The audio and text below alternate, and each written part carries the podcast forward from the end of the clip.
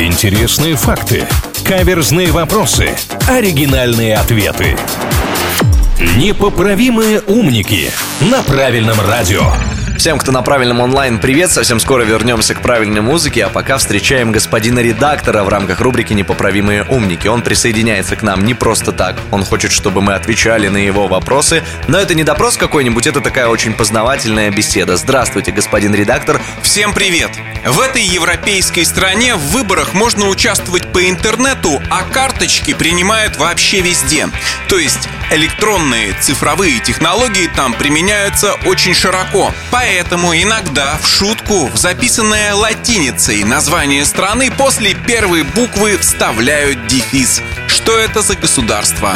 Я практически сразу обрадовался и подумал, что ответ на поверхности – это же Соединенные Штаты Америки, но потом я вспомнил, что речь про европейскую страну, и, знаете, немножко паник. А я почему-то начала думать сразу про самые счастливые страны, там, про Данию и так далее, что, может быть, это как-то связано. Но, опять же, с названием это сопоставить не получается пока. Так, но время у нас подходит к концу. Я, честно говоря, думаю, что это Швейцария. На латинице она записывается с буквы «С». После буквы «С» ставят дефис, ну и в данном случае ее используют, наверное, как доллар. В интернете же часто так пишут. Но лучше доллара, наверное, может быть только евро, поэтому я здесь подумала об Эстонии. Может быть, э, туда вставляют дефис, и таким образом получается тоже... Но мне кажется, что Швейцария здесь слишком предсказуемо и банально бы звучала, а вот Эстония это как-то пооригинальнее. Про нее меньше известно, а вдруг там вот такие нововведения и новшества уже имеются. Я все-таки голосую за Эстонию. Ну хорошо, остановимся на оригинальности. Исключительно в угоду Марии Сафоновой, господин редактор, Е значит евро, и это Эстония. Вы абсолютно правы.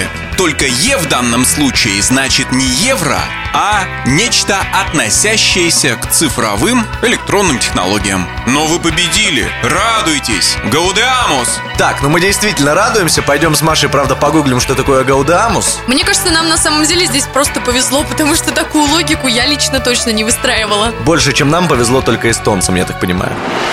Непоправимые умники на правильном радио.